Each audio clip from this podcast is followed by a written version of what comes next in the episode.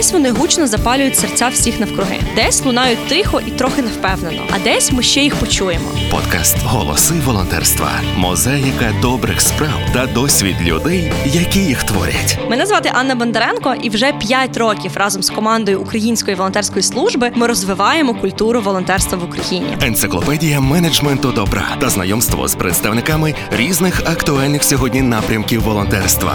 «Голоси волонтерства» лунають за підтримки ЮНІСЕФ, щоб кожен українець волонтерив. Всім привіт! На зв'язку Анна Бондаренко. І це подкаст «Голоси волонтерства». Подкаст, у якому ми говоримо про магію добрих справ та людей, які її втілюють. Сьогодні ми поговоримо про тему української молоді. Тих, кого цього року найчастіше називали незламними, сильними, справжніми, відповідальними, відданими. Тих, для яких свобода – це найважливіша цінність, а внесення свого особистого внеску у вирішення соціальних проблем – частинка звичайного щоденного життя. Сьогодні ми поговоримо із людиною, якою особисто я вже багато років захоплююся. Від першої нашої зустрічі, яка трапилась дуже випадково, до тепер і особливо цього року ця людина встигла стати прикладом оцієї незламності і сили. Не лише у волонтерстві та молодіжній роботі, а й у ціннісному ставленні до всього, що відбувається навколо. Сьогодні у нас в гостях Олег Малець, керівник мережі молодіжних просторів «Твори», а також радник міського голови Львова з питань молоді.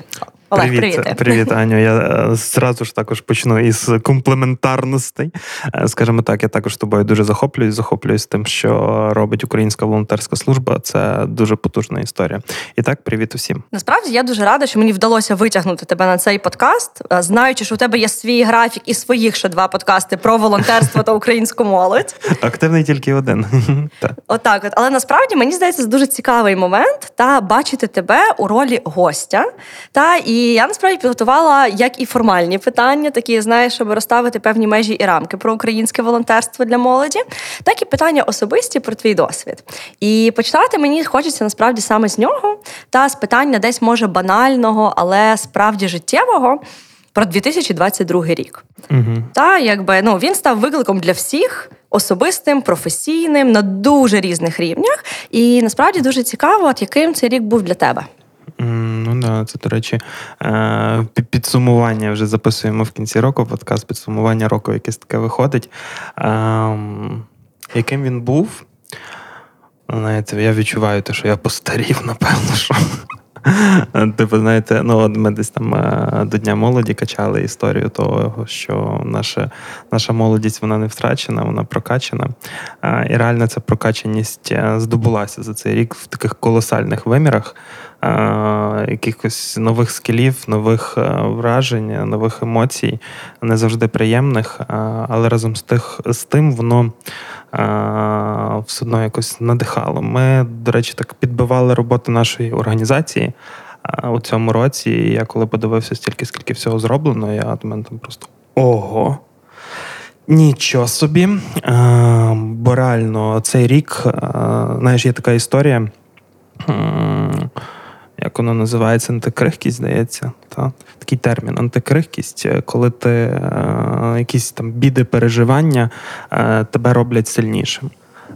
Не дають тобі зламатися, а навпаки додають тобі якоїсь більшої потуги. І мені здається, загалом про нашу спільноту, нашу організацію, ми дуже антикрихкі, і я десь теж такий антикрихкий, і оці виклики, це ж там починаючи з 20-х років з ковіду проявляється, і зараз є, в принципі, те, що ці виклики, вони просто роблять тебе сильнішим, прокачанішим. Тому цей рік я вважаю важким, але разом з тим його можна назвати там в особистісному плані якимось таким позитивним і успішним. От як ти думаєш, оця сила така і антикрихкість? Да, антикрихкість. Звідки воно береться? Воно завжди десь було і прокинулось цього року? Чи це щось, що викохалося у процесі? Це про вайб. Це про вайб і азартність. Як таку, коли тобі кидаються якісь виклики. От я, наприклад, не люблю вживати слово «проблема», а люблю вживати слово «виклик». Тому що там, коли практично кожного дня десь приходять люди, виникають якісь ситуації, які тебе просто мали би ламати, і від яких там тобі би мало бути дуже прикро, ти мав би десь собі замикатися і страждати. Я ж навпаки стараюся це виводити в те, що це виклик. А оце цікаво. Так, тут у нас є проблема. Як її розібрати спочатку там на атоми, проаналізувати, синтезувати потім все і знайти йому якесь рішення. Тобто це все виклики. І коли ці виклики стають потужніші і потужніші, в тебе все більше і більше там працює мозок, генерація рішень, і відповідно від цього ти починаєш хоба-хоба-хоба, давайте ще. І, але це теж така небезпечна штука. Я це свідомо розумію, щоб не загнати себе і не почати шукати собі пригоди і якісь кризові ситуації, і щоб їх потім вирішувати. Тому так спокійно, давайте, у нас є проблемка, давайте подумаємо, це не проблемка, це виклик, як ми можемо його вирішити. І все, а далі йде вайп, азарт того, що давайте зробимо більше і більше і більше. Це дуже цікаво, що ти говориш про цей вайб та азарт, такий драйв, тому що мені здається, що цього року, особливо, в перші місяці після повномасштабного вторгнення у всіх було дуже багато адреналіну. Всі бігли, неслися, працювали, майже не спали, третя ночі, ви щось собі вирішуєте. Але мені здається, що десь влітку страпився оцей перелом, коли багато хто втратив адреналін, виснажився, втомився, і десь в осінь вже зайшов таким трошки замаханим, а взиму так вже замаханим дуже сильно. Чи відчуваєш ти таку штуку у вашій команді, от тих волонтерах, менеджерах, партнерських організаціях, з якими ви працюєте? Взагалі, може, тут трошки таку історію дам. От реально там азарт був з самого початку, і навіть було таке, розуміння, нерозуміння, що робити. Я дуже так чітко пам'ятаю момент 24 лютого, там мені тато сказав, що почалась війна, подзвонив, і потім десь перша повітряна тривога у Львові. І дзвонить Андрій Москаленко. А я вже там, якісь там кілька миттєвостей паніки в мене вже пройшло. Він дзвонить: Олег, це не тренувальна тривога, це реальна тривога. Ти знаєш, що робити? Я такий: я знаю. Все, розмова на цьому закінчилася. Я потім сідаю і думаю, а що я знаю? А що я маю робити? І в мене зразу таке в голові, що? Тобто спочатку погодився, а потім зрозумів, що треба розгрібати, на що погодився, так? Я навіть не знав, що я на щось погодився. Я просто розумів, що я не знаю, що далі робити. Я мусив сказати, я знаю, бо там ще, я думаю, спочатку подумалося, може він про якісь протоколи, що треба йти в укриття, чи ще про щось. Але потім подзвонила його помічниця і сказала: приїжджай в міську раду. Я такий: ясно. От, поїхав в міську раду, і понеслася ця історія. І тоді був дуже такий шалений запал того, що треба щось робити. Не можемо ж ми просто стояти на місці. Ми не маємо права виїхати, ми маємо бути тут. Там до Львова перебуває величезна кількість внутрішньопереміщених українців, треба їм допомогти. Є армія, потрібно їй допомогти. Формуються там підрозділи територіальної оборони, їх якось забезпечити. І все, і в тебе є там прям відповідальність, ти там не знаєш, як це робити, ти не вмієш це робити, ти ніколи з таким не стикався, але нічого, беремо, робимо. Головне, що є потужні люди поруч, яким ти можеш довіритись, на яких покластися. І все, далі понеслась історія. Але там десь вже травень-червень місяць наша волонтерська місія і загалом там робота із ВПО у Львові, там перестало бути таких великих хвиль внутрішньопереміщених українців. В якійсь мірі історія з гуманітаркою почала дуже маргіналізовуватися і дуже мені не подобатися ті процеси, якісь постійні скандали, крики, невдоволення на пунктах видачі гуманітарки, там десь брак гуманітарки. І воно мене почало дуже тригерити, навіть ще в тому полі, що ми там замість того, щоб робити свою роботу, яка також потрібна, там молодіжну роботу, працювати вже там з молоддю ВПО безпосередньо, якісь в плані соціальної інтеграції, реалізовувати свої якісь цілі місії, воно ж нікуди насправді не зникає. І тоді якраз почалися моменти із вигорянням, те, що людей, саму команду вже почало це все тригерити, бісити, курвити реально. Там вже не дуже допомагали зустрічі з психологами, якісь інтервізії, супервізії, терапії групові. І тоді було логічним те, що з волонтерську місію потрібно мінімізовувати. Ми гарно вклалися в те, щоб дати життя в якійсь певній мірі міській установі, яка профільно зараз вже займається ВПО. Тобто ми плавно вийшли з цього процесу і перейшли в свою молодіжну роботу. Я в той момент пішов у відпустку. Ні, то однозначно відпочивати треба, і треба давати собі спокій, радість тим всім, бо то ж можна поплавитися. От, я пішов у відпустку, і це якраз момент, який я зміг передихнути, відпочити, побути в горах, побути без зв'язку, і, відповідно, вже там вривався в осінь з якимись новими пориваннями, з новими амбіціями, і там зразу нас понеслася молодіж, молодіжна столиця Європи, тощо. Тобто, і волонтерська місія, вона все одно десь наскрізно лишається, але вже мінімізованих рівнях. От. Ну і зараз, ясно, під кінець року, то також помітно, що люди втомлені, я десь втомлений, і теж десь треба якісь такі взяти собі тайм-аут, трошки перепочити, щоб далі з нового року бігти далі. Ну і воно якось так природньо навіть виходить зараз, що багато проєктів позакінчувалися, там міськорадівські речі також там підходять до завершення цей рік, бюджетний, бюрократичний, тобто дається якась така можливість там тижня передишки, і можна летіти далі. От. Ну, але разом з тим зараз багато роботи з командою, багато роботи з людьми, тому що відчувається всюделька наскрізно, що люди повигоряли, люди за якісь дрібнички починають роздувати ситуацію з мухослона, оце робити. Тому таке. Слухайте «Голоси волонтерства» та долучайтесь. Творити добро простіше разом. Підписуйтесь на Patreon Української волонтерської служби та гайда втілювати магію. А тут якраз цікаво, тому що, мені здається, одна з речей, яка відбулася цього року, це те, що коли оцей величезний виклик з нами усіма трапився, та частина людей якби замерла та просто не знала, що робити, та була така паралізована, а частина почала прям бігти, як ти сказав, не знаємо, що робити, ладно, якось розберемось, розгребемось, по ходу зрозуміємо. І мені особисто було цікаво згадувати, ці перші місяці, коли було дуже видно, як деякі там організації, навіть міжнародні, просто паралізовано чекали, що ж буде далі, а деякі спільноти, на які ти навіть десь не розраховував, вони почали робити бодай щось, бодай якось, і далі вже по ходу коригувати оцей свій вектор руху. І насправді, що мені цікаво, це те, що я завжди пам'ятала тебе, як такого дуже спокійного керівника, спокійного лідера. Такий от хлопець, на якого можна покластися, якому можна довіритися. Але ж так само я, як керівниця теж організації, я розумію, що, напевно, що коли ти очолив найбільший гуманітарний штаб Львову і один з найбільших в Україні, скоріше за все, не було цього часу для спокою, рефлексії, такої глибокої якоїсь взаємодії з людьми. Напевно, що треба було якось швидше це робити. Як то було для тебе, як для керівника? Так само, як і до того. Бо спокій лишився. Я думаю, тут спокій був також якоюсь визначальною історією. У мене був тільки момент 40-секундної чи хвилинної паніки, коли я тільки дізнався, що війна почалася. Мене добре, що тоді дівчина заспокоїла. Олег, візьми себе в руки. Я такий, добре, все окей.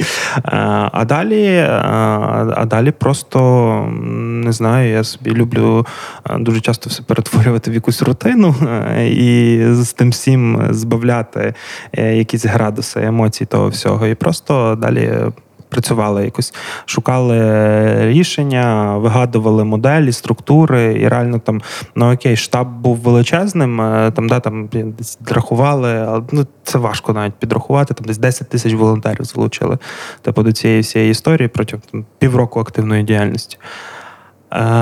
І тоді, я завжди в своїй роботі, в принципі, ми там і розбудовуємо мережу, я там керуюся принципами такої децентралізації, керованої децентралізації, і в нас все одно було там 6 штабів по цілому Львову, на всіх там, районах адміністративних міста Львова, і була центральна історія. І центральна історія – це якраз мозговий центр, ті, які мають просто замикатися і думати. І те, що ми робили, ми замикалися і думали.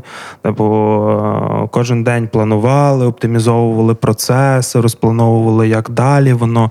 Ми ж не кидалися прямо в мільйон якихось справ. Ми просто сиділи і думали, як в глобалі це все, в глобалі все заменеджерити. Ну, хіба що там просто цей от розрив телефону від кількості дзвінків, мій номер почали зливати всюди, де тільки могло бути. Я думаю, це багатьох волонтерів було, і там коня з Маріуполя до Львова перевезти, чи ще якісь історії, і ти просто там, ну, або там перекидаєш, або не можеш людині відмовити, і все одно включаєшся в цю історію. Тому, ну, все одно з холодною головою до цього треба підходити. Ну, і підходилося.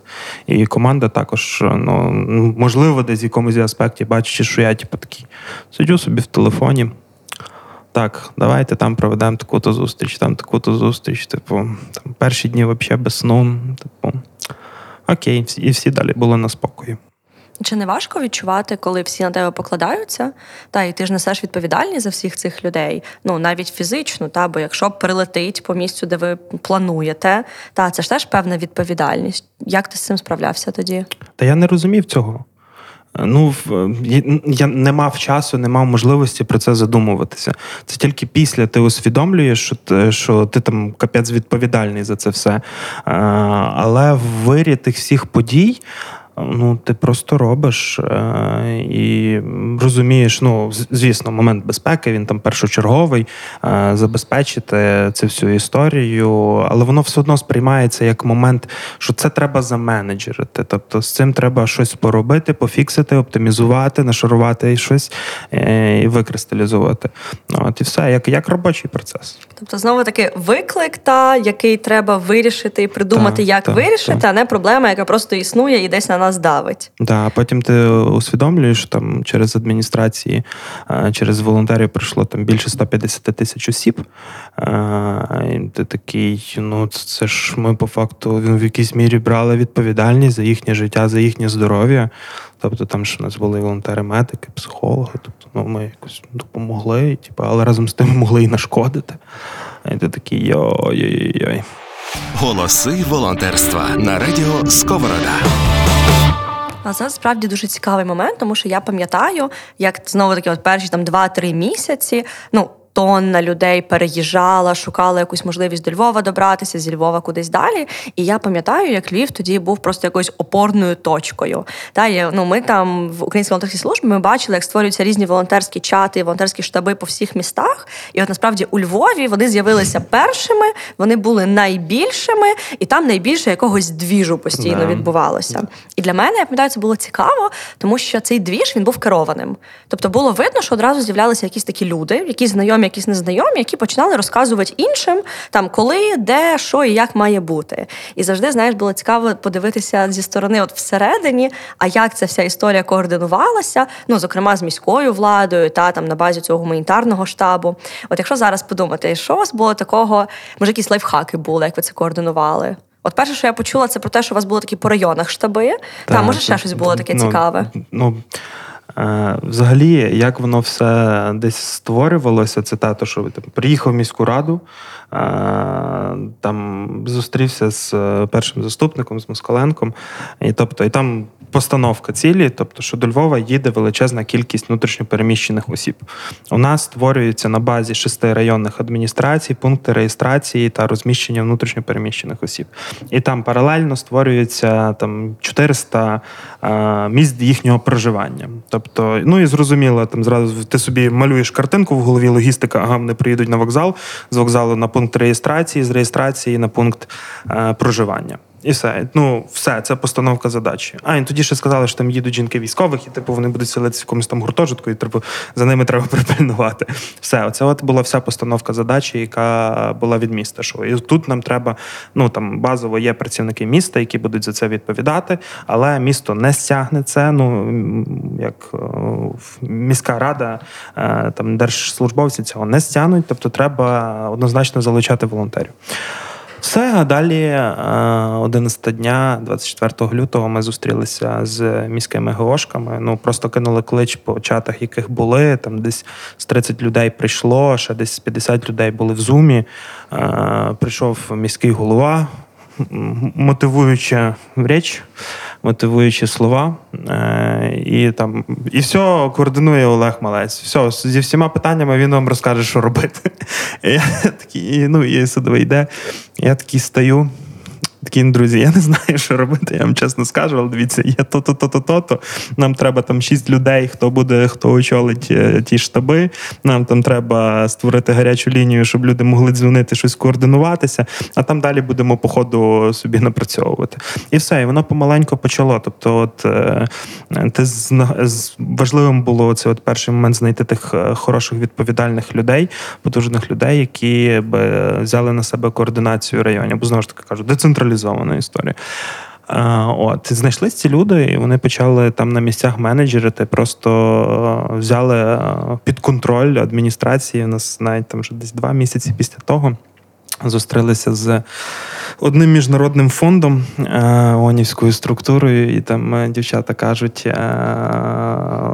що то є, Олеха, це взагалі нормально, що по факту адміністрацією керують не голова адміністрації, а волонтери. І волонтери там кажуть, що робити працівникам самої адміністрації. Я такий...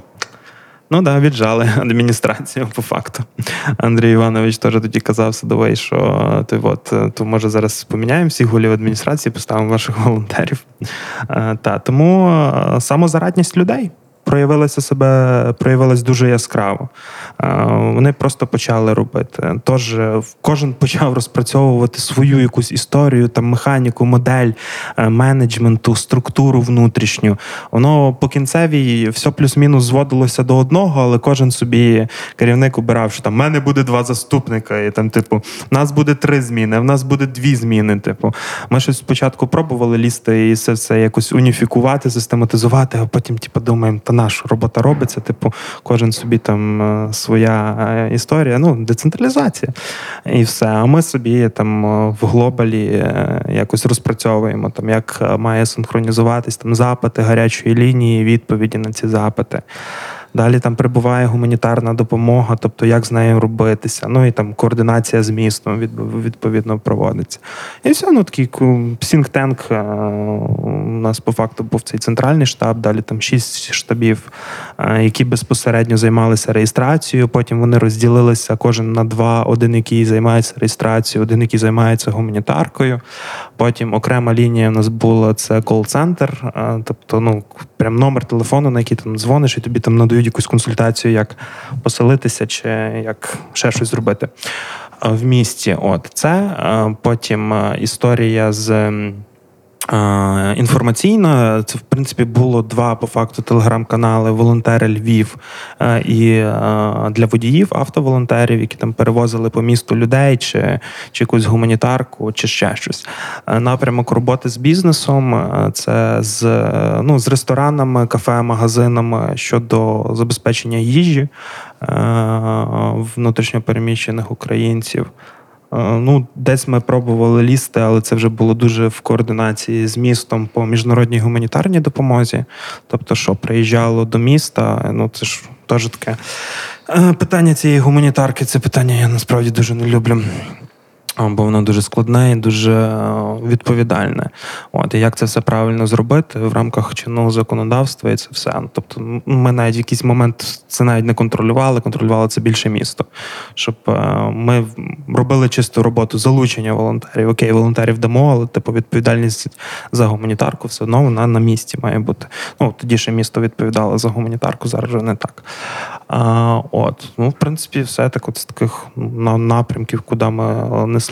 Звісно, потім вже там пішли якісь нашарування там у вигляді проведення і навчання, якихось психологічних сесій з психологами для волонтерів, для підтримки їхнього здоров'я. Запустили подкаст «Кожен волонтер». Це ж також воно десь було в рамках цієї історії. Такий перелік виходить дуже солідний. Мені здається, якби ми його, записували такими пунктами, bullet points. Та воно в мене десь є так записано. Скільки сторінок А4 буде, да? Явно не одна, явно не одна. Бо там ще, якщо додати до того пункт сплетення сіток для ЗСУ, і там і допомога загалом армії, тобто ще цей напрямок.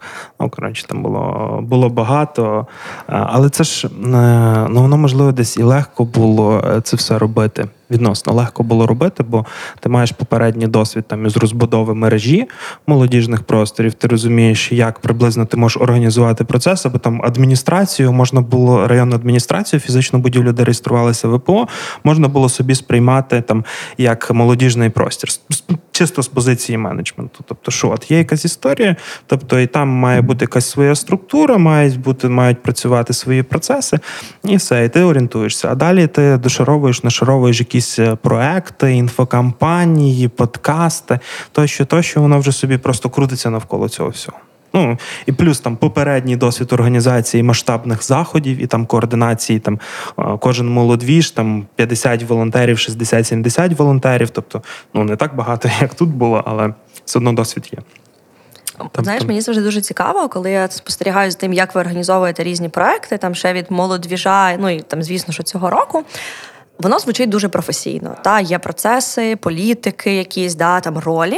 Але коли ми дивимося на фотографії заходу і на організаційну команду, що одразу кидається в очі, це те, що це молоді люди. Mm-hmm. Та, деколи дуже молоді люди. І насправді для кожного випуску подкасту «Голоси волонтерства», окрім того, що ми маємо гостя або гостю, ми так само записуємо голоси тих людей, які волонтерять і беруть участь у цій роботі прямо на місцях. І один із голосів, який ми почуємо сьогодні, це голос дівчини, яка волонтерила спільно з вами в гуманітарному штабі Львова. А це Вікторія Кривець. Вона віце-голова дитячої дорадчої ради Львова. Та впевнена, що ти дуже добре знаєш Віку, бо вона в вашій команді вже трохи часу. І під час війни Віка якраз координувала реєстрацію ВПО, допомагала сім'ям з евакуацією за кордон, сортувала гуманітарку, допомагала оформлювати соцвиплати від держави, відновлювати документи. Ну і по її словах, що тільки не робила. І в нас є запис від Віки про те, яким був її досвід, і цікаво послухати, наскільки він співпадає або не співпадає із тим, як ти бачиш цю ситуацію цього року. Привіт! Мене звати Віка, і мені 17 років. Я з чарівного містечка Львів. І сьогодні розповім про шлях, який я пройшла, будучи волонтером. Отже, все почалося в 13 років, коли я прийшла в міську раду, там створився такий орган, як дитяча дорадча рада. Перш я була головою, тепер зараз віце-голова. І ми з командою робили дуже багато різних проєктів. Ну, це все було до війни. Проєкт про протидії булінгу, школа прав людини, різні молодіжні обміни і так далі. Так само співпрацювала з ЮНІСЕФом в різних інфокампаніях і виступала на різних самітах. Там саміт «Діти» і International Mayor Summit. Саме моє волонтерство почалося десь у віці, напевно, 14-15 років, коли в нас почали організовуватись локальні ініціативи. Тобто, чи допомагати діткам, чи там роздавати їжу, до прикладу, чи банальний юрепорт, в якому спершу ми були волонтерами. І мене це дуже захопило, тому що це взагалі було, ну, щось таке нове максимально. Волонтерство дає тобі таку ком'юніті, таку спільноту однодумців. Ви можете бути взагалі з різних сфер, у вас можуть бути максимально різні інтереси, але те, що ви робите одну справу, якось вас єднає. Будучи волонтером, ти можеш познайомитись реально з президентом, навіть будучи на якійсь події. Це дуже круто.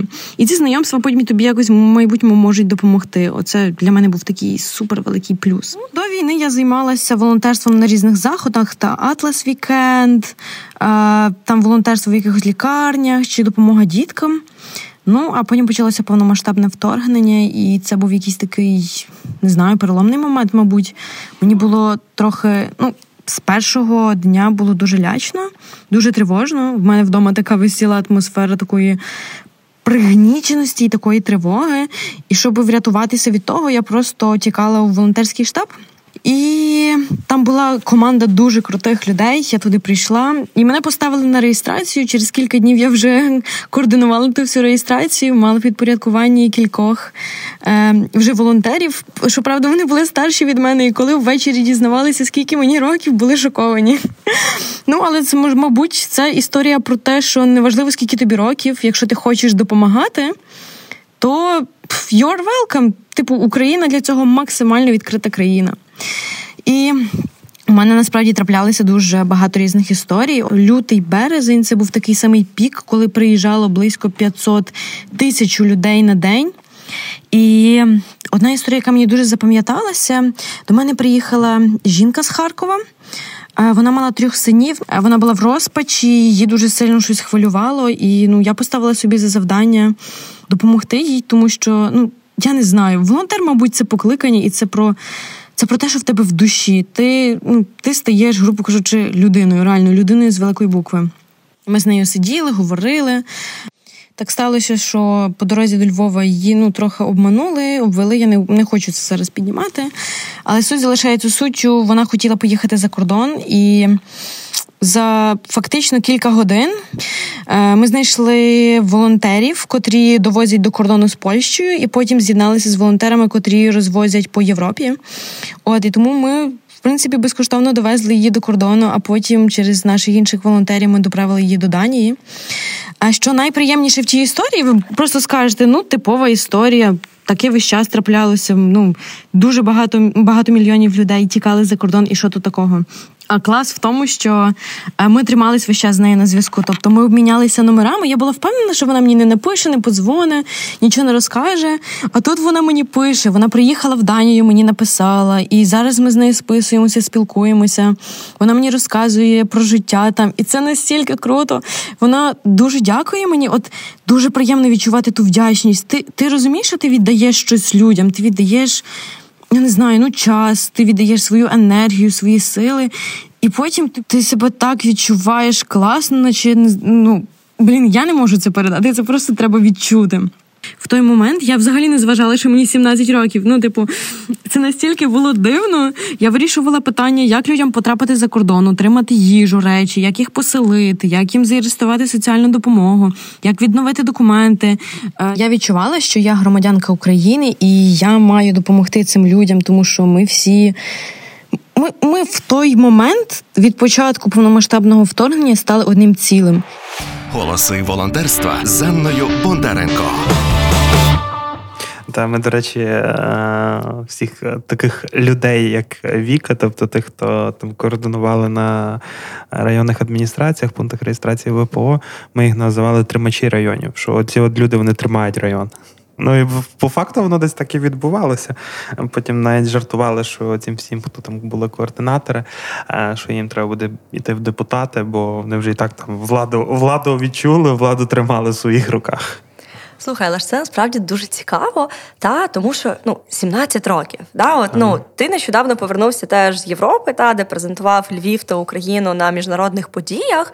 І цікаво ж порівнювати, бо якщо б ми в Європі почали говорити про те, що у нас такі речі роблять 16, 17 та навіть 20-річні, на нас подивляться, та ви що, як? Це ще вік, коли ти ще дитина, ти ще ніби маєш вчитися, якісь стосунки собі пробувати будувати, але точно не вирішувати оці величезні виклики, доправити, довести, нагодувати. Як ти думаєш, це класна історія, що у нас дуже рано ми починаємо дорослішати? Чи це щось таке, що не мало би бути таким чином? Це такі, як я кажу, люблю зараз вживати цей термін «молоде-старе». Ми вже такі молоді, але разом з тим старі. Я не можу сказати, що це добре, я не можу сказати, що це погано. Це якась така історія, яка трапилася, і в нашому суспільстві, нашій молодості була дуже правильна реакція на це.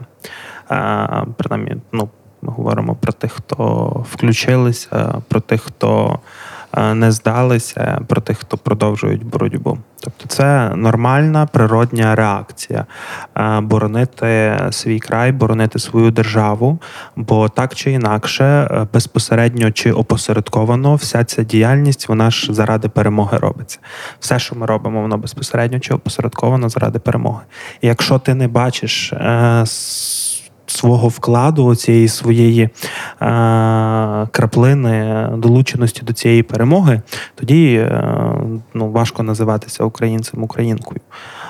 І, відповідно, реакція ця відбулася, молодь включилася, так дійсно постаріли за місяці роками, вже треба молоко виписувати за всю цю історію. Або фарбу для волосся, для дівчат, як то кажуть. У мене також борода посивіла, так що все як має бути.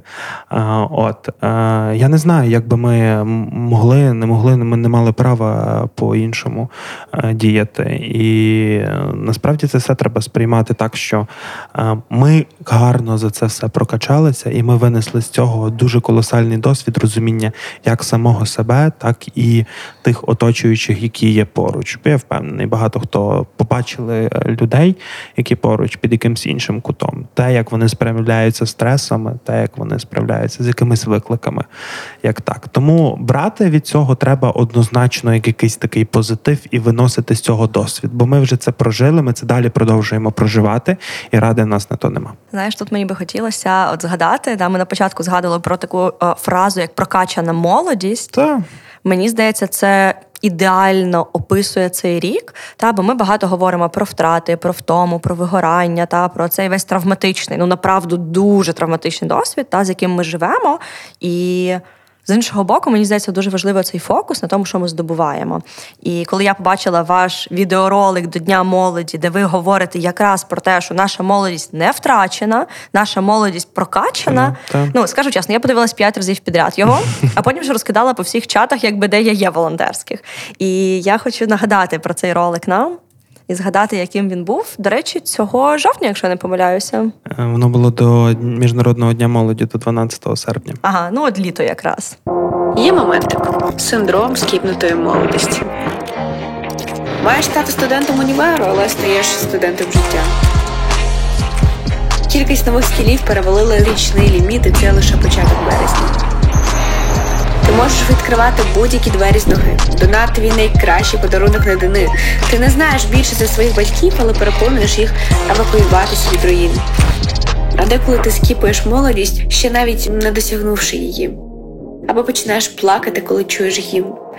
Маєш собі цілі, пріоритети і плани, а потім хоп, а це вже не на часі. І взагалі, що вже на часі, а що досі ні. А потім ти кажеш, життя мене до такого не готувало. Але все одно рішаєш мільярдне питання. Тоді як? Це означає, що ми втратили нашу молодість? Ні. Це означає, що ми прокачали її. З Днем прокачаної молоді Україну! Знову ж таки, про що і яке було закулісся цієї історії. Це ж вперше в історії України ми святкуємо День молоді зі всім світом 12 серпня, а не як було до того в остання неділя червня з Руснею і з іншими поганими країнами. І символічний момент того, що це вперше, і ми Україна в стані повномасштабної війни, молодь дуже включена в весь цей процес.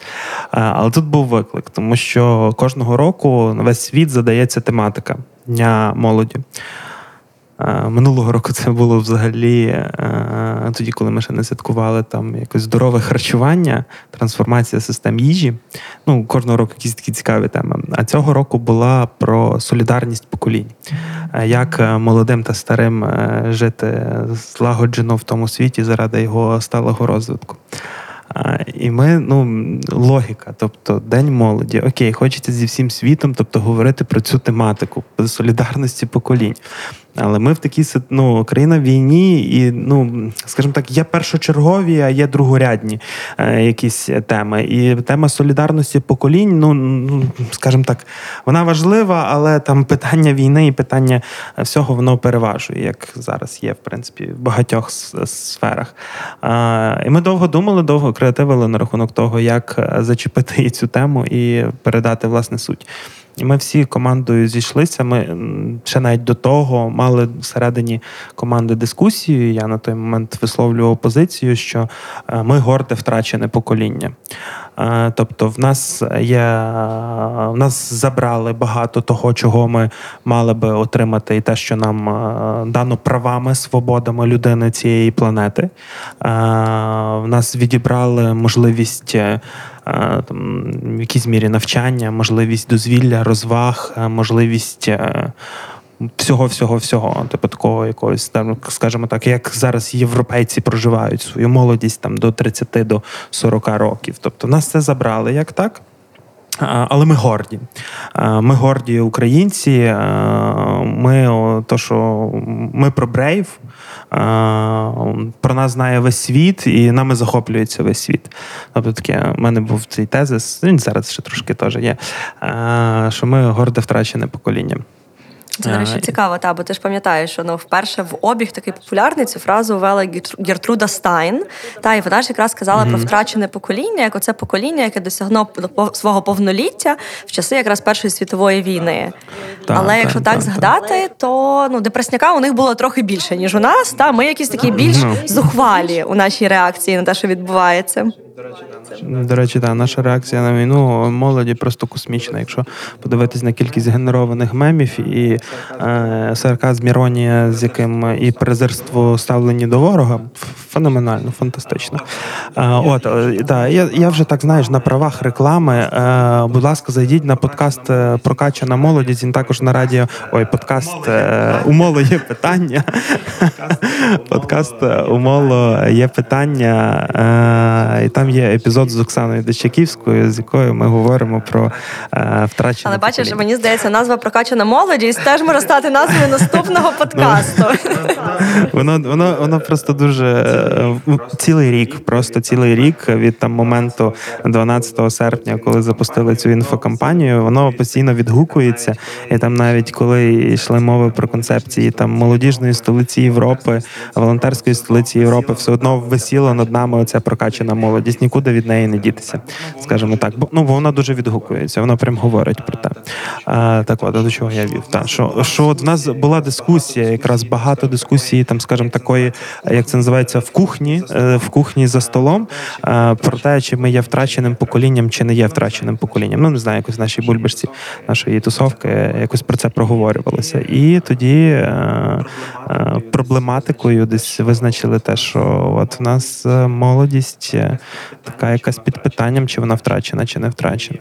І меседж рішення цієї кампанії полягає в тому, що ні, вона, взагалі не втрачена. Вона в нас прокачена. Голоси волонтерства. Енциклопедія менеджменту добра. Мені здається, це дуже правильний такий підхід, унікальний з одного боку, з іншого боку, мені особисто здається, він дуже правильним. От бачимо виклик, який набагато більше за нашу зону відповідальності чи зону впливу, і робимо з цього або мем, або якийсь жарт, або якусь перемогу, або якусь цю концепцію сміливості, незламності, прокачаності нашого покоління. Мені здається, знаєш, якби був якийсь іспит за те, як перетворювати виклики у щось правильне, хороше, світле і добре, українська молодь отримала би найвищий бал по цьому іспиту. Так, можемо організувати такий конкурс, в ньому виграти. Знаєш, тому що, є оці всі молодіжна столиця Європи, волонтерська, ще, можливо, якісь столиці Європи, але мені завжди здається, що українська молодь після нашої перемоги зможе дуже багато навчити молодь інших країн.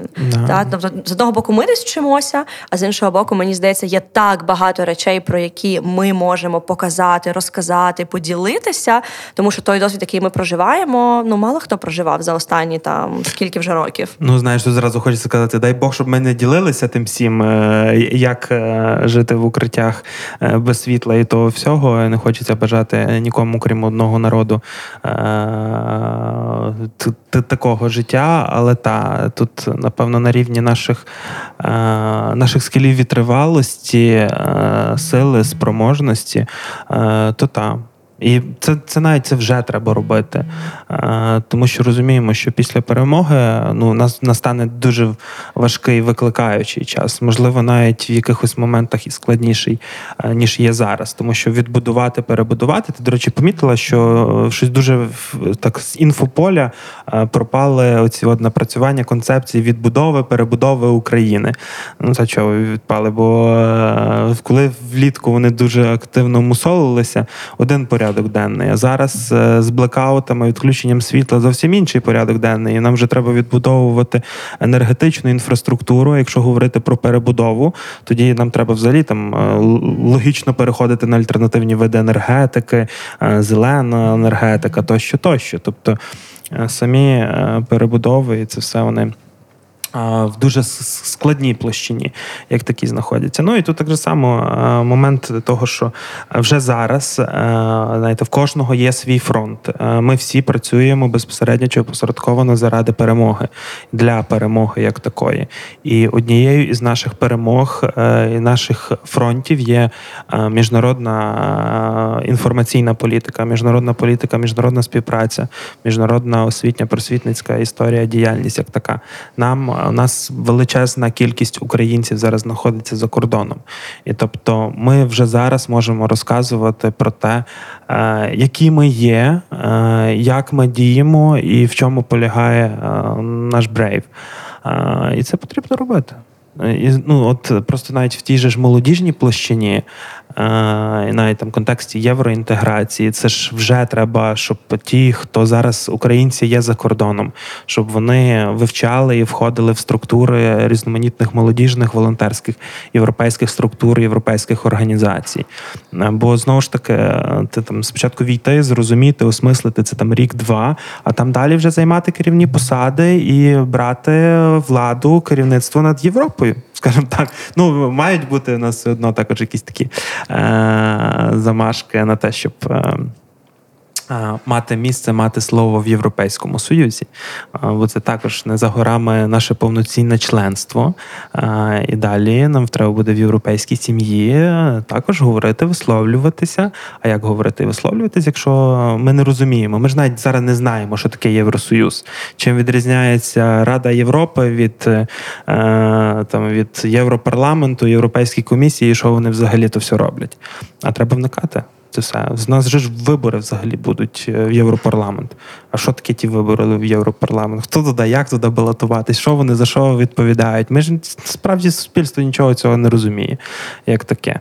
І це те, що в них треба вчитись, ну не так вчитись, як зрозуміти систему того, як працює Європа, за якими принципами, за якими наративами, мотивами, і загружати свої. І це, до речі, цікаво, та? Тому що часто до нас, як до Української волонтерської служби, приходять молоді люди, які виїхали за кордон, які планують повертатися в Україну там за рік, за два, коли стане легше. І вони запитують, як ми можемо зараз робити щось хороше. Та, там, окрім, звісно, що там гуманітарної якоїсь допомоги там, і консультацій. І оцей момент такого правильного амбасадорства України на різних рівнях, та? Там, починаючи від якихось локальних ініціатив і завершуючи повноцінним членством в різних там вже європейських організаціях, мені здається, це така дуже недооцінена тема. Це щось, що важливо робити, бо це, з одного боку, не дуже важко, та воно не дуже вимагає багато часу, а з іншого боку, чим більше у нас буде людей, які десь розібралися, спробували, і потім там або повернулися в Україну, або десь за кордону налаштували цю підтримку, мені здається, чим швидше ми зможемо всі ці цінності, з одного боку, десь на себе приміряти, а десь нашими поділитися. Ну так, це банально зараз ми можемо бути навіть як фізичні особи посередниками, там умовними посередниками, там людьми, які на місці перебувають там десь в Берліні, Варшаві, Тронгемі тощо, і комунікують з якимись їхніми організаціями, молодіжними, волонтерськими, гуманітарними, і відповідно налагоджують контакт того там банально відправки гуманітарної допомоги в Україну. Тож ж є багато українців та українок, які там прямо зараз живуть в Лондоні, Берліні, Тронгемі. Тощо, і вони вже от зараз можуть там ставати свого роду посередниками і там комунікувати з їхніми волонтерськими, гуманітарними, молодіжними організаціями, наприклад, там з доставкою якихось гуманітарних вантажів в Україну. Тобто, і таким чином бути дотичним до нашої перемоги. А вже після, ну, десь згодом, чи вже в контексті, вони можуть вступати в ці організації, тобто проживатися їхнім вайбом, розумінням цього всього. А далі там, я не знаю, якісь національні молодіжні ради Німеччини входити, тощо. І таким чином самому рости в контексті там якоїсь участі молоді в житті всього європейського виміру, чи тощо. Ну, а далі йти в євродепутати і також приймати потужні рішення. Знаєш, у мене був цікавий досвід нещодавно. Я була в Тайвані на одній з найбільших у світі конференцій про демократію. Туди запросили цілу делегацію з України, там різних людей, хто займається правозахистом, волонтерством, там адвокацією зброї для України. І, власне, от українська делегація мала декілька задач. Одна із них – це була обмінятися досвідом з громадськими активістами в Тайвані. Та, і дуже багато питань, які вони задавали нам, були дуже практичними. Наприклад, як облаштувати бомбшелтер та укриття? А що ви робили, коли там тільки почалися там обстріли, і у вас ще не було системи з air alarm, та цієї повітряної тривоги. А що ви робили для того, щоб навчити людей волонтерити? І було дуже цікаво, тому що якісь речі, які ми ділилися про нашу молодь, вони для нас були очевидними. Та, що ми там одразу там, почали мобілізувати людей волонтерити, почали там розкидувати задачі, волонтерські чати з'являтися. А активісти з Тайваню, вони прям дуже розпитували, а як, а куди, а яка методологія, чому, бо вони ж теж бачать, що загроза з боку Китаю зростає, та і вони теж вже, дивлячись на українську молодь, починають готувати свою молодь, там розбудовувати ідентичність, розбудовувати мережі, будувати центри різні, які навчають молодь, щоб у випадку вторгнення та ця молодь, як у нас в Україні, почала бігти і допомагати, так само почала у них. Інший цікавий момент, до речі, який теж був на цій конференції – це спілкування з українською діаспорою. Тому що в Тайвані вона є невеликою. Тайвань був закритою країною через ковід, і от буквально пару місяців тому дозволив в'їжджати. Але один із координаторів волонтерського руху в столиці Тайваню – це був хлопець Сашко, який сам чи то з Херсону, чи то з Миколаєва, отже, не пам'ятаю, але точно з півдня, який переїхав в Тайвань і почав координувати всіх місцевих, не лише українців, а й тайванців, навколо допомоги Україні. І вони там якусь, неймовірно велику кількість всього відправили, так що подивитись на мапу, якби, де Тайвань, а де ми. Але вони якимось магічним чином теж там з місцевою владою скооперувалися і відправляли допомогу і в Бучу, і в Ірпінь, і на південь України. І от, знаєш, це дуже цікаво, як, знову-таки, я бачила Сашка, він виглядає дуже молодою людиною, і попри це все, попри там відсутність якогось, можливо, професійного досвіду, речі, які вони роблять, є набагато більш потужними і більш амбітними, навіть за деякі організації, які там мають там став, працівників, бюджети і це все. Тут фішка, що методичок насправді ніхто ж то і не мав на початку. Можливо, якісь організації, які там працюють вже з 13-го, з 14-го року, там з якимись тематиками гуманітарної допомоги, допомоги військовим, роботи з ветеранами, тощо, то, напевно, для них не відбулося якихось кардинальних змін, вони просто там збільшили потужності, скажімо так. А для більшості ж організацій це було там паралельне навчання із здобуттям досвіду, як такого, і вдосконалення походу. Знову ж таки, методичок немає. Але що так правильно, я дуже плюсую, що там з 13-14 року у нас відбулись в правильній мірі інвестування в громадський і молодіжний сектор. В нас вибухнула історія з молодіжними центрами. Тобто їх почали створювати багато. А це ж ті ядра, які формують навколо себе якесь проактивне коло людей, як таке. Це місце, точка входу в громадянське суспільство, в якийсь громадський активізм, як таке. У нас почала виникати велика кількість молодіжних організацій, якісь молодіжних гошок, студентське самоврядування, тощо. Воно, можливо, не так давалось якісь там фінансові можливості, як просто принципи відкритої діяльності. Що давайте, ви можете це робити. Нічого вам не мішає, ми відкрите демократичне суспільство. Люди це відчули і почали брати ініціативу, брати відповідальність і робити щось. Навіть банальні там конкурси молодіжної столиці України. Це ж також, воно все про те, щоб підняти оце от питання молоді, інтенсифікувати його, зробити більш прокачаною ту молодість. І це банально, там ти ж, наприклад, пластуни є БУР, є Українська волонтерська служба. Багато організацій, які там, які функціонували до, але велика кількість створена була після 13-14 року. І це от правильна історія, якщо Тайваню, то, напевно, також треба в цьому руслі рухатися, бо далі, коли настає кризова ситуація, люди, знову ж таки, без методичок, але з бажанням, розумінням, відповідальністю, правильними цінностями, вони просто починають лупашити. Зрозуміло, що на довгі дистанції не всі виходять. Там навіть банально ми ж не вийшли на довгу діяльність там роботи в гуманітарному полі чи у полі там забезпечення базових потреб внутрішньопереміщених українців. Чому? Тому що ми трошки про інше. Так же само і створилися організації чи якісь спільноти, які там пройшли якийсь певний шлях і потім здалися і там вимерли. Але є ті, хто вже взяли це собі в сталу історію, створили, інституціалізувалися, створили там громадську організацію чи благодійний фонд, і вже починають там розпрацьовувати свою діяльність, переводять людей на зарплати, тобто, ну, стають того формату правильної громадської організації, благодійним фонд зі сталою формою роботи. І це круто, і далі вони будуть продовжувати. Настане ще якась, я вже, правда, не знаю, яка більша може статися криза, катастрофа в Україні, щоб ще раз так піднялося суспільство, так, ну, одномоментно, як було там 24-го і там наступні дні. Але якщо щось виникне, то теж на раз-два всі просто встають і в одному полі працюють. Хоча ми далі продовжуємо працювати всі в одному полі. Бо так чи інакше, безпосередньо чи опосередковано, все, що ми робимо, якщо ми вважаємо себе українцями, це ми робимо заради перемоги. Голоси волонтерства. Мозаїка добрих справ та досвід людей, які їх творять. І тут, знаєш, теж такий цікавий момент, про який я думаю, в мене ще немає відповіді на це питання, але от наша оця глибоко вкорінена цінність свободи, мені здається, великою мірою вона якраз і проявилася у тому, що всі побігли щось робити, та десь не чекаючи вказівок, методичок, якогось такого гайденсу, а просто намагаючись робити бодай щось. І, ну, не дарма у нас, насправді, одне з найлегших, найбільш вільних в Європі законодавств у сфері громадського сектору, бо, в принципі, дуже легко створити ГОшку, якщо ти хочеш. Тобі не треба там багато напрягу. Там пишеш статут, робиш трохи документів, але у порівнянні там з багатьма країнами це дуже легко. Молодіжну ГОшку теж робите, готуєте. І мені здається, знаєш, таке поле для експериментів для багатьох людей і поле для якоїсь такої, може, самореалізації, самовираження.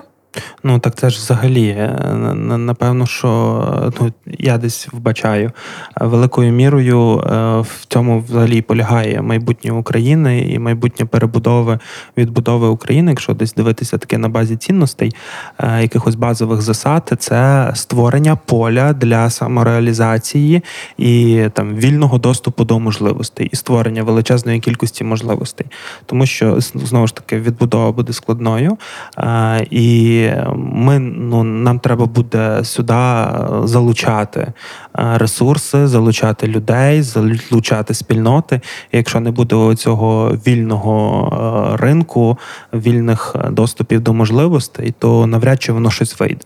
Тому десь в якійсь мірі нам дуже багато треба буде своїх принципів, цінностей, підходів і поміняти, і прокачати ті, які є, щоб ми могли швидко, динамічно відбудуватись, перебудуватися і вийти там на топові позиції в різноманітних економічних, соціальних, політичних, туристичних чи якихось інших галузях, напрямках, ну, в плані якихось досліджень, рейтингів тощо.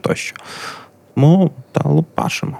А якщо говорити про людей, які ще не лупашать? Якщо говорити про людей, які шукають можливості десь долучитися, включитися, прийти і робити щось на перемогу, але не можуть зрозуміти, де та як. Що би ти міг порадити таким людям?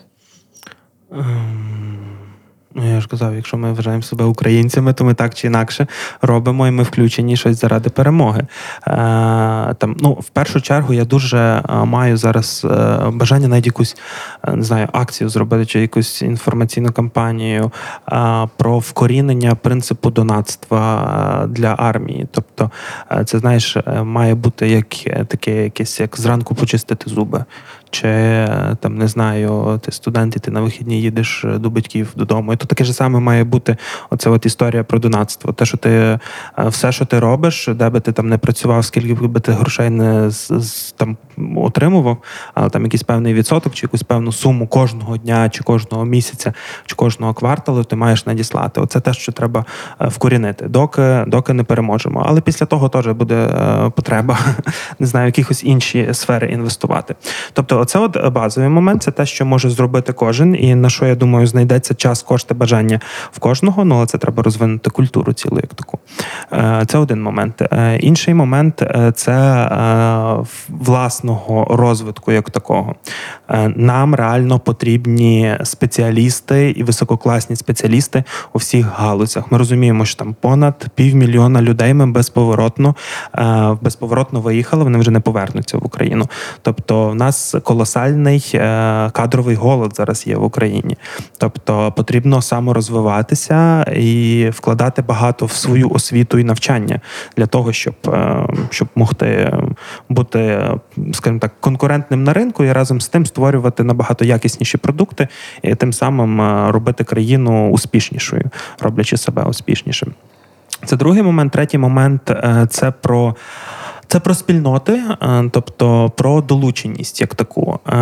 Їх в Україні вже розбудувалася величезна кількість. Там говоримо про молодіжні спільноти. Їх є дуже багато. Вони на базі громадських організацій, благодійних фондів, молодіжних центрів, молодіжних рад, тощо, студентського самоврядування, учнівського самоврядування, тощо. І це просто далі іде момент твого вибору, те, що тобі ближче серцю, що тобі подобається робити. Я, наприклад, належу до громадської організації Українська спілка молодих географів. Моя пристрасть – це географія, і, відповідно, я є в цій громадській організації. Я там паралельно маю роботу, особисте життя, але я маю цю геошку, і щось ми там робимо, не знати що.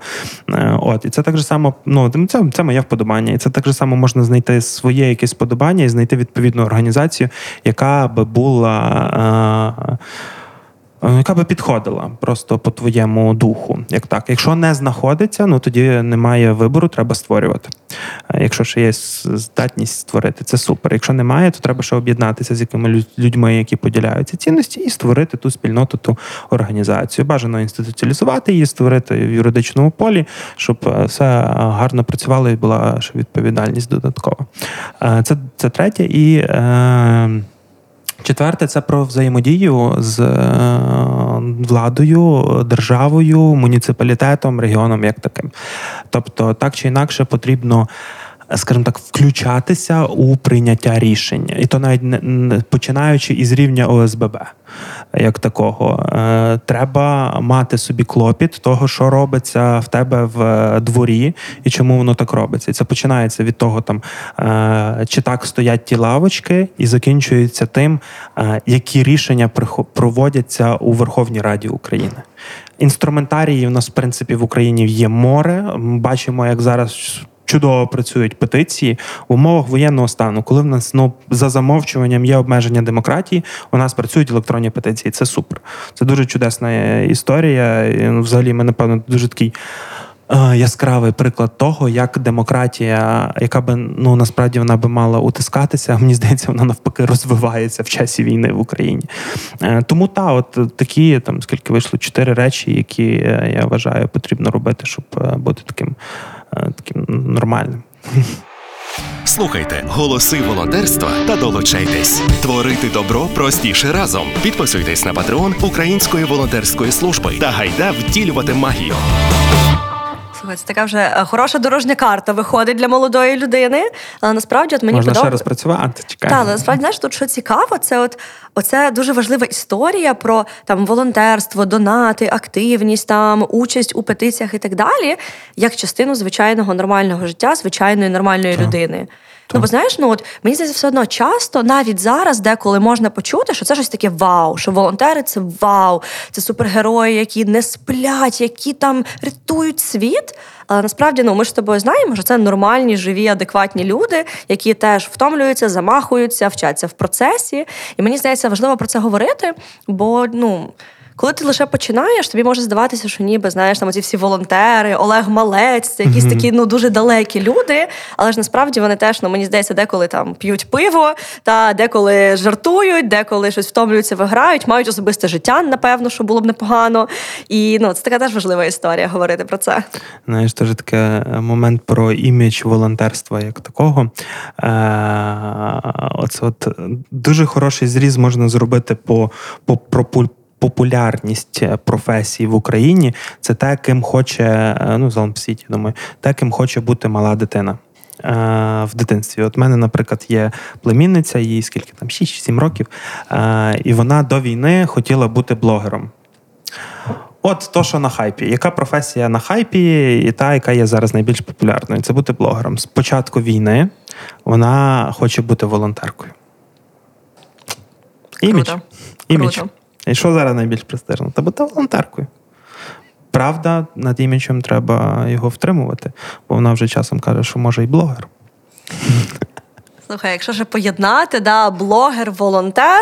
Мені здається, у нас багато, до речі, з'явилося таких людей цього року, і це теж якесь відкриття у волонтерстві, коли до волонтерства і до громадського активізму почали приходити люди, які не дуже розуміються умовно в темах демократії, не скажуть, що таке драбина Харта, але вони почали збирати гроші, десь координувати якісь активності, десь говорити про волонтерство. Це теж цікаво, бачиш, тому що волонтери – це не лише громадський сектор, ми бачимо, що це дуже багато дуже різних людей, які часто навіть не знають, що вони волонтери. Да. Ви ж розвиваєте культуру волонтерства. Ми розвиваємо. Я думаю, що ми розвиваємо. І дуже, до речі, приємно бачити, як до розвитку культури волонтерства долучається багато нових ініціатив. Це така важлива історія. Куди без цього, це ж до цього вибуху волонтерства ви чуть чи не були монополістами на ринку розбудови культури волонтерства. Мені завжди теж дуже хотілося залізти в це русло. А зараз зрозуміло, що таких організацій буде створювати. І будуть ринок наповнювати, скажімо так, то вже не блакитний океан. І це, напевно, що добре. Я вважаю, що це добре, бо чим більше організацій, ініціатив, фондів, мені здається, тим більше ми можемо людей долучити до нашої діяльності. Mm-hmm. Тим більше людей зможе знайти себе, як ти сказав, в тому, що тобі подобається, з людьми, які тобі подобаються, в цінностях, які ти поділяєш.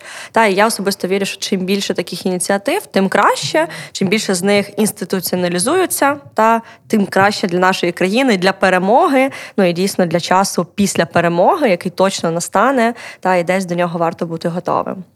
І насправді це так підводить до одного з останніх питань, без яких я точно не можу тебе відпустити. І це питання про майбутнє, це питання десь про стратегії, мрії і оцей час відбудови, перебудови, надбудови України. Чи ти думав вже про перемогу і час після перемоги, і чи ти якось готуєшся до того моменту? Взагалі неможливо не думати про перемогу. І це є логічним, тому що є протилежним, це є поразка. Поразка, вона неможлива, тому що ми не можемо мислити про те, коли нас не буде існувати, чи у фізичному, чи в моральному плані. Тобто так чи інакше, нас зараз все зациклено на наративі перемоги, бо іншого не може бути. Не можемо ми програти. Ми обов'язково переможемо, вона настане.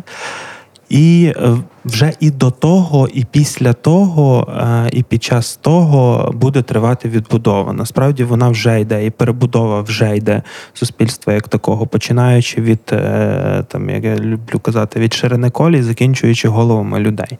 Тобто це ультракомплексна історія на багатьох рівнях, як таких. І вже зараз бачимо ми якісь такі поступи, і мені дуже подобається, коли є моменти ті, які стратегічні, і які нікуди не забрати, і нікуди вони не мають діватися. І тоді, коли ми живемо у тому правильному вайбі, прямо зараз вже жити і розвиватися. Я наведу приклад. У нас у Львові декілька місяців тому по всіх школах запустили електронний щоденник. І, це інновація. В часі війни запускають електронний щоденник масово по всіх школах Львова. Тобто, все одно розвиток продовжується. У нас є, так чи інакше, ми розуміємо, що ми прагнемо до Євросоюзу, максимально євроінтегруватися, напрямок НАТО. Тобто, і ми паралельно із війною розвиваємося у всіх тих сферах, які нам притаманні. З великою мірою небезпек, ризиків, обмежень і зрозумілої географічних обмежень. В когось є можливість запустити електронний щоденник, в когось її немає. Це, колись воно так чи інакше призведе до якогось розриву у рівнях розвитку географічного, регіонального, як такого. Але воно нас доженеться насправді. Тобто, так чи інакше, на момент оголошення перемоги, я впевнений, ми вже будемо дуже близенько до вступу і до Євросоюзу, і до НАТО за замовчуванням. Це нам підкине такий колосальний плацдарм викликів. За НАТО дуже не знаю, але Євросоюз так точно. Тому що нам треба буде прийняти величезну тонну політик, обмежень, різних регламентів, процедур. Багато з них нам не будуть навіть подобатися. Ми будемо їх цуратися, бо вони будуть будуть ламати на стандартний устрій життя, як такого. Але разом з тим, що вони ж приходять і можливості, на кількість можливостей. І далі буде питання їх реалізації. А хто це все буде реалізовувати? Хто буде стояти за моментом відбудови, перебудови України? Та зрозуміло, що молодь. Тому на нас все тримається. І куди без нас, без молодих людей? У мене ще одне питання, от якраз в цьому руслі ціннісному. Одне із відео, яке теж мені дуже сподобалось, яке ви готували, та от останнє, здається, на конкурс Європейської волонтерської столиці, чи молодіжної, про Freedom Guards. Європейська, це була... Що це був за конкурс? Молодіжна столиця Європи, Львів здобув титул. Дуже довго йшли до цього. І це, до речі, дуже багато про сталість і про... скажімо, таку історію розуміння європейського контексту. Ми 4 роки подавалися на цей конкурс молодіжної столиці Європи. Минулоріч були у фіналі, поступилися місту Гент, цьогоріч виграли у фіналі. І це історія якраз, ну, це воно там дає величезну кількість можливостей, там не дає тобі чемодану грошей, але дає можливості, які треба використовувати. Але от тут дуже важливий момент розуміння якраз цього контексту Європи. Бо коли ми подавали першу-другу заявку, ми пролітали, бо банально читаючи запитання заявки, ми такі задавали питання, що за дурню вони взагалі питаються? Про що це? Як вплине там участь молоді на формування європейської ідентичності через спадщину програми молодіжної столиці? Що якось там подумати, так от на перший погляд бред. Але коли ти вже 3-й раз це пишеш, і ти вникаєш, ти досліджуєш ці питання, ти там спілкуєшся з європейською молоддю, з європейськими молодіжними структурами. Ти більше приймаєшся цим, і ти стаєш вже, скажімо так, більше у цьому вайбі, як такому. От, і, власне, здобули цей титул. Здобули цей титул, тепер треба буде багато працювати над тим, щоб правильно використати цей плацдарм можливостей.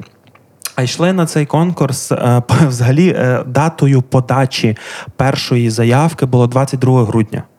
За 2 дні до повномасштабного вторгнення. І зрозуміло, що 22 лютого. 22 лютого був дедлайн подачі, 24-го почалось повномасштабне вторгнення, і автоматично воно на 0 помножило всі напрацювання, які були. Бо, ну, змінилась реальність, ну, нормально, як такі. Треба переосмислювати концепт, як такий. І коли ми виходили з першим меседжем, візією, що Львів easy to move, місто, де ти вільно рухаєшся у всіх горизонтальних, вертикальних площинах, ми перейшли до Our Mission Now We Are Freedom Guards. Про те, що саме ми, саме українці, українська молодь, особистості українські, молоді, українські спільноти, волонтерські, громадські, студентські тощо, українські міста, вони є всі Freedom Guards'ами, тими, хто боронить свободу всього цивілізованого світу. Це був меседж, та якийсь, з яким йшли. Далі була концепція, програма, тощо. А для тебе особисто, як для людини, не як для керівника мережі молодіжних центрів, не як для радника міського голови Львову, не як для людини, яка постійно, знаєш, полі уваги. Для тебе особисто, як для Олега, що означає бути оцим Freedom Guard? Це моя найвища міра відповідальності. Це бути відповідальним за те, що ти можеш ходити по українській землі, ти гордий це робити, і в тебе ніхто цього не забере. Але щоб це все відбулося, треба багато працювати і багато в це вкладати. Це більше про відповідальність, як таку для мене.